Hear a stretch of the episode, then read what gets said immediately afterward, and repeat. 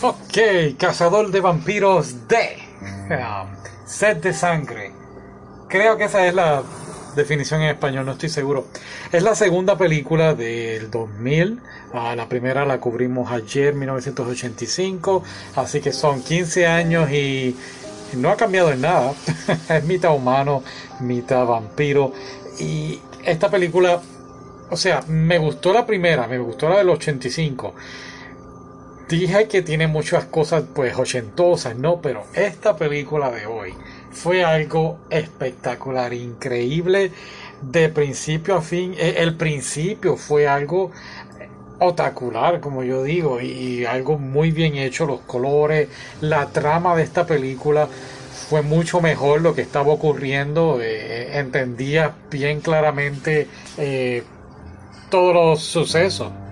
Y claro, no tenía esa dinámica que había criticado en la primera película, que él rescata a la chica y la chica rápidamente se enamora de él. No, para nada. Aquí fue algo eh, más llevadero. Fue una relación entre, entre el cazador y, y esta chica, que también era una cazadora, una casa recompensa.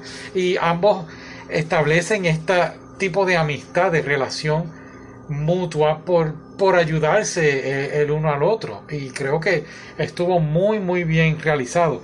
¿De qué trata la película? Esta chica, que no es la cazadora, es otra persona. Esta chica es secuestrada por, por vampiros, ¿no? Eh, o, bueno, hay también hombres lobos, hay eh, de todo, hay distintas, distintos monstruos. Y entonces, pues, la familia contrata a estos cazarrecompensas para entonces rescatarla. Y aquí entonces es cuando llega pues nuestro personaje principal que es D. Y lo primero que le dicen a D es que anteriormente ya han contratado a estos otros cazarrecompensas que son un grupo también de cazadores bien bien preparados. No son de estos cazadores bobos.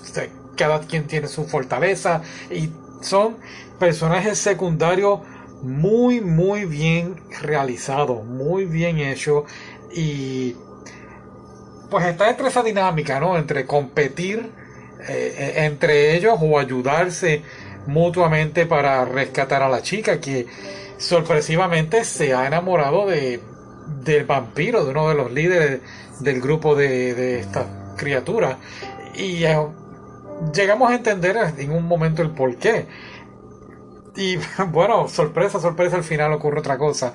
Y para mí eso fue lo mejor, ¿no? Eh, lo que ocurrió al final. Las peleas, lo mismo que dije en la anterior película, muy, muy buenas, sobre todo los secuaces eh, del líder de los, de los vampiros, o la líder.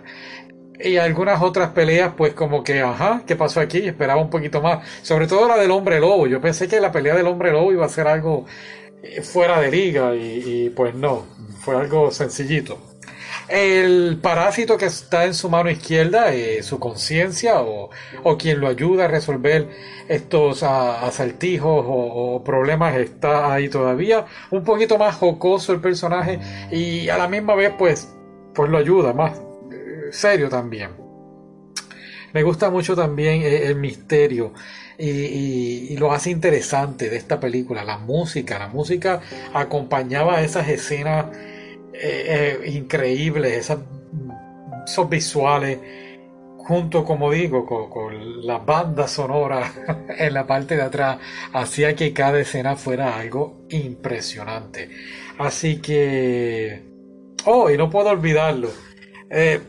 Otra vez, pensé que no, no lo iban a hacer y lo hicieron. Las escenas de epilepsia siguen por ahí, así que cuidado como la ven. No tiene mucho, yo creo que mínimo cero fanservice, a diferencia de la primera película, que sí tenía fanservice, sí tiene sangre escenas un poquito fuertes. Creo que la primera era un poquito más, en eso, en ese aspecto un poquito más, más para adultos. Este, así que nada, dale la oportunidad. Gracias por escucharme y será hasta la próxima. Hasta luego.